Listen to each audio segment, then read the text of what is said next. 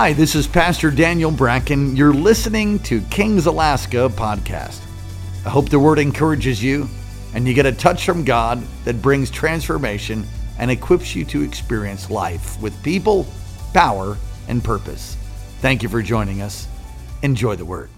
As I was preparing this message over the last week or so, uh, I just really felt the good pleasure of the Lord. Women are amazing. Women, God made us amazing. Men are amazing, and I'm so thankful for the strong men in my life. My husband, Dr. Morocco, my own father, my son, different people like Noel, and just the different people that we know that are the strong men in our lives. I'm so grateful. But God made women absolutely amazing. The amount of stuff that we do, the amount of stuff that we have to take care of, the way He's made our minds the ultimate multitaskers. I mean, it's really amazing what God has done. And so let's just give a big shout out to all the women. Let's just say women, women in the house, moms and women, young women. Amen. Grandparents, everybody. All right. And you know, I used to also uh, think that marriage was, and it's true, marriage was one of the things, or it was the main way that God made us more like Jesus. And I have to say that that's true. He, he does work that on us. But parenting, that's a whole nother, a whole nother ball of wax. It is like so intense. And, and, you know, the, sometimes you feel like you're stuck in the diaper stage forever. Mundane, the mundane of changing diapers and trying to, what somebody said, cleaning up after children is like plowing in the middle of a snow, uh, of a blizzard, right? Just, just keep plowing, then you turn around and it's full again. I was like, right? Cleaning up after kids. anyway, uh, it, and it's such a great blessing. It teaches us, they teach us patience, long suffering. I mean, how to lay, really lay our lives down because our lives really are no longer our own once you have a kid, once you have children, or if you're fostering, or how, whatever that is. Um, it's amazing. And in Psalm 127, it says that children are a blessing and inheritance from the Lord. And I've thought about that, and there's so many things we could say about that, but I think one of the main reasons God says that is because it works, it truly works the nature of Jesus on the inside of us as we struggle and strain and try to influence our, our children and our families to love God with all their heart, mind, soul, and strength. We try to influence them for good and to be good people. Amen. And so I think the Lord designed it that way. Hallelujah. Well, today I'm uh, talking about being an influencer for the kingdom. And uh, you all have gotten notes. Did you get notes? Well, let me just tell you right now that I'll probably, that's just like a rough outline and I'll probably bounce around. All right? So for all of you note takers like I am, I'm sorry in advance. Uh, you, I'll give you the answers to them later if you can't get them, okay? so uh, I know all. Did you want to? No, no. I know you're ready for the reading of the word, but I'm going to talk about influencers first, Pastor Daniel. Um, how many know what a social media influencer is? We got a lot of young people, young adults and stuff in here. Okay. For the rest of you that don't know, those are people that get on social media, which is a very powerful influence today in the world, and they influence for something. Uh, whether it's something that they just love or they get paid to influence like for the newest air fryer or some clothes or whatever they and their goal is to influence as many people as possible to either use that product or just to influence them for whatever they love.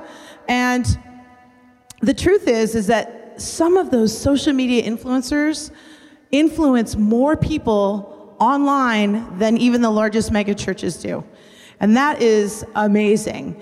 And I want to uh, just challenge you today we want to be kingdom influencers. You know, you can use your social media, and I'm not going to talk about all that, but what I am saying is it's a great opportunity to get on there and social and impact people for the kingdom of God. And whether you know it or not, you are influencing people.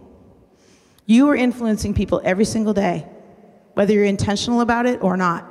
And so this is a challenge to be intentional, intentionable, intentional about influencing people for Jesus. Amen? Amen. And so we are going to um, turn to Exodus 2. There you go, Pastor. You can stand up now. Thank you for encouraging uh, everybody. Uh, you can stand to your feet in honor of reading the word. My cheerleader up here. All right. And let's start in uh, verse 1. oh, Jesus. Okay. All right. Chapter, uh, Exodus 2, verse starting in verse 1. And a man of the house of Levi went and took as a wife a daughter of Levi. So the woman conceived and bore a son. And when she saw that he was a beautiful child, she hid him for three months. But when she could no longer hide him, she took an ark of bulrushes for him, dab, dabbed it with asphalt and pitch, put the child in it, and laid it on the reeds in the reeds by the river's bank. And his sister stood afar off to know what would be done to him. Then the daughter of Pharaoh came down to bathe at the river, and her maidens walked along the riverside. And when she saw the ark among the reeds, she sent for her maid to get it. When she opened it, she saw the child, and behold, the baby wept. So she had compassion on him and said, This is one of the Hebrews' children. Then his sister said to Pharaoh's daughter, Shall I go and call a nurse for you from the Hebrew women, that she may nurse the child for you? And Pharaoh's daughter said to her, Go. So the maiden went, called the child's mother. Then Pharaoh's daughter said to her, Take this child away and nurse him for me, and I'll give you your wages. So the woman took the child and nursed him, and the child grew, and she brought him to Pharaoh's daughter, and he became her son. And so she called him his name Moses, saying, Because I drew him out of the water. Let's pray. Lord, I thank you so much for your word. It's life to us, and, and I thank you that it's a lamp unto our feet, it's a light upon our path. And I pray today, God, that you would give me an unction. Holy Spirit, you'd come upon me. Give me an unction to communicate that which you've put upon my heart, to encourage your people today. I pray you'd give us ears to hear, God, eyes, eyes to see, hearts to receive what you are saying in this hour. And I thank you for it in Jesus' name. Amen and amen. You may be seated. So we're talking about influencing and Moses had two powerful and amazing women that influenced him in his life. And uh, the setting of this story takes place actually in the early 1500s BC. It's a time where uh, the Pharaoh of that time, it says, no longer knew Joseph or his people and didn't really have any regard for them. And so and the, the children of Israel had become so numerous in population. Uh, you can read in verse, uh, in Exodus 1 in the previous chapter, it says, uh, it speaks of him and his attitudes towards the Hebrew. It says, Now there arose a new king over Egypt who did, not know Joseph. And he said to his people, Look, the people of the children of Israel are more and mightier than we. Come, let us deal shrewdly with them, lest they multiply and it happened in the event of war that they also join our enemies and fight against us and so go up out of the land. And this Pharaoh was, was uh, Thutmose the first. And he was the third Pharaoh of the 18th dynasty. You can go and read it in history. And he did not like what was taking place. He did not like the multiplication of the Hebrews. And so he devised some plans to get rid of them and to cause them to, to decline in number. The first one, many of you are, uh, are familiar with, he uh, enforced strict, uh, heavy labor on them in an attempt to wear them down, but they, they were strong and they only kept multiplying. And so next, he spoke to the midwives and he said, okay, whenever a boy is born to the Hebrew women, I want you to take that child, I want you to dispose of him. But the women feared the Lord. Praise God. They feared the Lord, and the Bible says that they didn't do that. And they went, and the, and the Pharaoh's like, What's going on here? I told you to do that. And they said, Well, the women are so hardy, they give birth before we can do anything about it. And, and thus the children of Israel continued to multiply. Finally, he resorts to genocide. And he tells everybody in the land, all the Hebrew baby boys, throw them into the river. And so begins the story of Moses. He's born in the middle of all of that. Uh, in your notes there, I'm going to try to stay on those, but you, like I said, I'm going to bounce around. So Moses was influenced by two women from two very different cultures. And the first one, of course, is his birth mom, Jochebed. Okay, she was an amazing woman. Uh, she was, as it says there in Exodus 2, and also talks about in Numbers 26, that she was uh, Amram's wife. She, in Numbers 26, says she was Amram's wife, Jochebed, the daughter of Levi, who was born to Levi in Egypt, and to Amram she bore Aaron, Moses, and their sister Miriam. And she saw when Moses was born that he was no ordinary child. In fact, the text says that he was beautiful and he was fine. And if you look in the original language, it actually uh, actually is Strong's uh, G791, which is elegant, lovely, beautiful from the city. And you know that can be implied that you know he's got a heavenly quality to him. And uh, that's he's mentioned there. Stephen mentions him, and he's mentioned in Hebrews uh, 11 as well. Uh, and so the next thing that Jochebed does, she did, she decides he's fine, and she so she you know any mom is not going to throw their baby away just because of fair. You're going to do whatever you can to keep that baby, right? So she hides him for three months, and then he got to the it got to the place where he, she couldn't hide him any longer. So she builds him an ark. And of course, Moses is a type and shadow of Jesus, right? The deliverer. He delivered them from Egypt, and Jesus delivers us from our sins. Hallelujah. And she puts and has Miriam put him in the river. Moses is rescued. There's one of those blanks on there. I think it's number four by her actions. And the ark, so the ark goes along. And, and let me just tell you that I, I don't know about you guys, but when I read the Bible, I was just sitting there wondering as I was reading this again and again and again.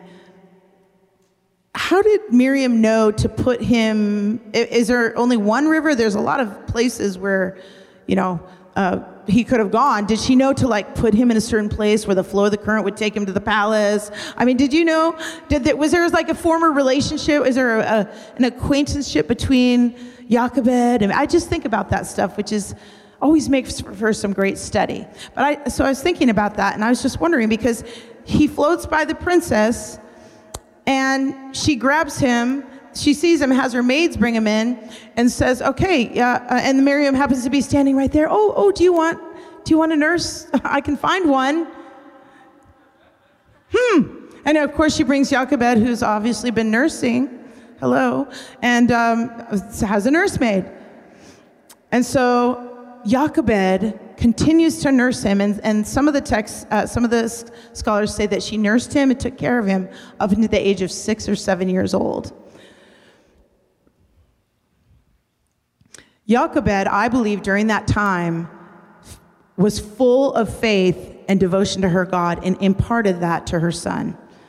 She imparted that to her son. And you can read, uh, I believe that because of what Hebrews 11 says in verse 24 to 26. It says, By faith, Moses, when he became of age, refused to be called the son of Pharaoh's daughter, choosing rather to suffer affliction with the people of God rather than enjoy the passing pleasures of sin, esteeming the reproach of Christ greater, uh, greater riches than the treasures in Egypt, for he looked to the reward.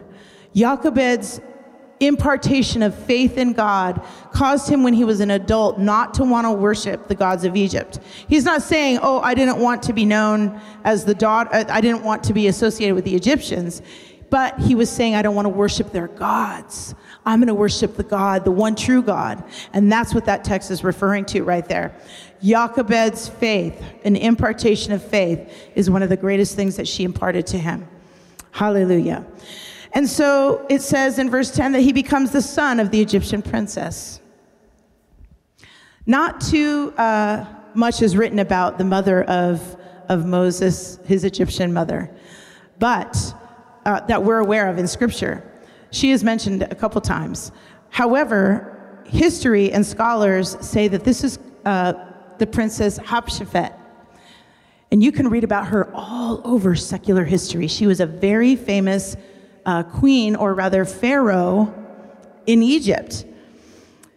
And I, am just so fascinated. Not too much is written about this lady in terms of the scripture, but she had a very profound influence on Moses.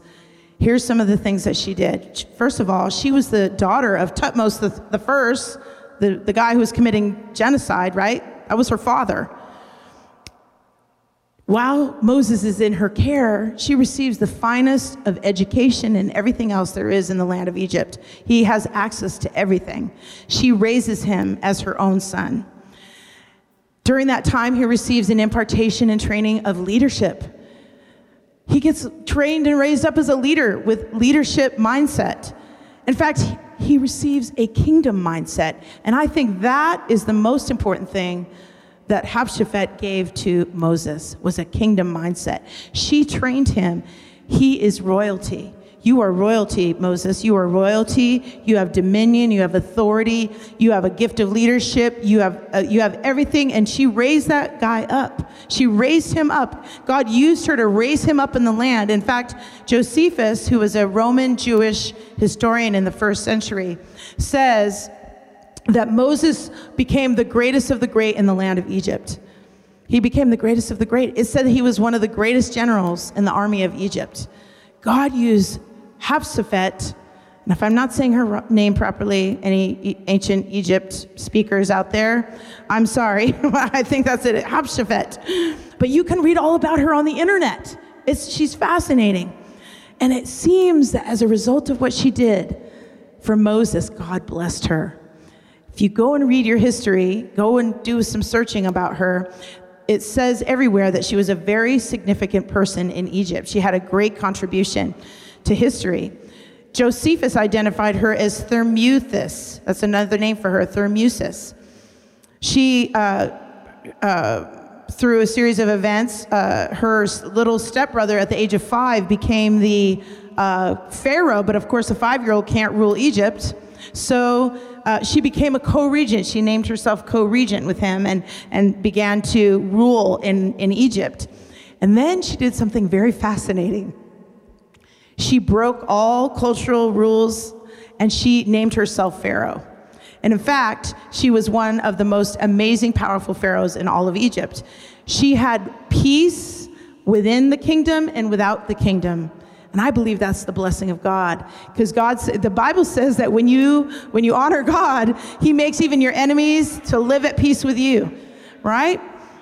And she reigned a very long time. Her contributions consisted of multiple building projects. There's lots of ruins and structures that she had built. Uh, she established a, an incredible trade system for um, Egypt up the Levant and um, established trading routes and all kinds of stuff. And she was a prolific painter, and she also built those things called obelisks, I believe. They're those tall statues. That was her. That's where she's the one that started putting those up. So whenever you see those Egyptian things, that's her. Yeah, you can go read all about her. She's fascinating. Some other cool things are. Um, that she dresses, uh, she wore a beard and ancient uh, in the men's pharaoh garb when she was doing her ruling so that it would be easier for the men to accept her as a pharaoh. But she did, it was not cross dressing, okay? She was very much a woman. In fact, all the statues of her were confusing to the archaeologists because she was very obviously a woman, but she had a beard and a and a, the pharaoh's clothing on. So the people were like confused about her um, for a while. But I just thought, I thought that was pretty creative. So she's like, okay, you can't handle it, but here, i will just put on a beard so you can feel better. But obviously, I'm a woman. She didn't try to hide the fact she was a woman, all right? You can see her, her anatomy, okay? So, anyway, we won't go there too much longer, but there is also some really cool mysteries about her. The Bible says, or not the Bible, excuse me, history says that she, after about 30 years after she died, somebody tried to erase her name from all public record. They defaced all her statues, they scratched her faces off the paintings of her, and all of these things. Now, if you, I'm not going to do all the math on the years, but I, I read about it in a, a few different places. That was about the time that Moses had come back and tried to, and the Exodus took place. And some say, I don't know, it's a mystery because that's how ancient Near Eastern history is that possibly people were very angry with her because of Moses, because she took him in as a son. Just a thought. I don't know if it's true. Anyway, very exciting, interesting mysteries. And so the big question we have to ask ourselves she was a great influence in Moses' life. Jochebed was a great influence in Moses' life. What kind of influence are we? What, how are we influencing people? Are we influencing people for good? for God? Are we influencing people for evil? Ah, are we influencing people to love God in our homes and our families? It's interesting to note in um, First and Second Kings, you can see how moms, going back to Mother's Day, moms had a huge role in the faith of their children. You can read it sometimes when there's mentions of evil kings um, coming out of power and then good kings being raised up. The mom's name is mentioned. The mom's name is mentioned right there. In the New Testament, 2 Timothy 1, uh, Paul is talking to Timothy and he talks about the faith of his mother and his grandmother. And there's all kinds of other places that you can read in the Bible as well. It's God's way of emphasizing the role, the very important role of a mom and parents. I'm not just talking about women today. I'm talking to every single man, every single woman, every single child and youth that's in this place. You all have an influence. And God is speaking to us today. How is it that we can be king, an intentional, intentional on our influence for the kingdom of God? Well, I'm so glad you asked. And I see four things uh, that, four practical things that we can do to intentionally influence, make a choice to be intentional about our influence. And the first one is to commit to grow, to growing in God. Everybody say commit. Commit to growing in God personally. I'm talking about personally. And you do that in a number of ways. First one is that you want to keep Him first. You always want to keep God in the first place. Have Him on the throne. Worship Him. Love Him with all your heart, mind, soul, and strength. Him in the first place. And if He's not, just keep coming back. Just keep repenting and going back and putting Him in first place. Get healed. Hello? Anybody ever need healing when you came to the Lord? I, am still going through healing. It's like movie credits. They just keep some sort of freedom and deliverance is still going on. Every as we're being sanctified more and more and becoming more like Christ, right? Movie credits, they just keep coming. Oh, yuck, that's ugly. Deal with it, you know, get healed. It's hard to love people and influence for good if you're cranky and mean all the time. Hello? Well, also, I mean, if you're feeling insecure and you just get threatened by people, I mean, I lived that life before. you know what I mean? You just feel threatened by people, so you're not going to be nice. You're going to be a jerk. Oops, sorry.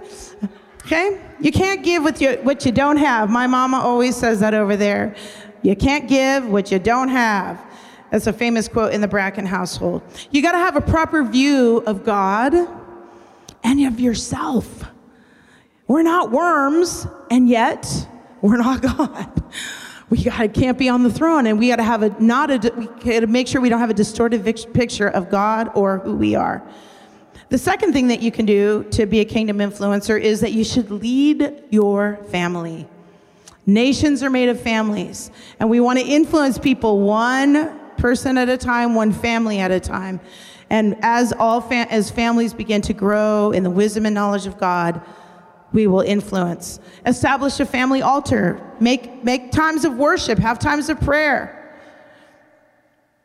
If your family needs counseling because you've been through stuff, hello, we live in a fallen world and people need help. Get help. Don't be ashamed or embarrassed.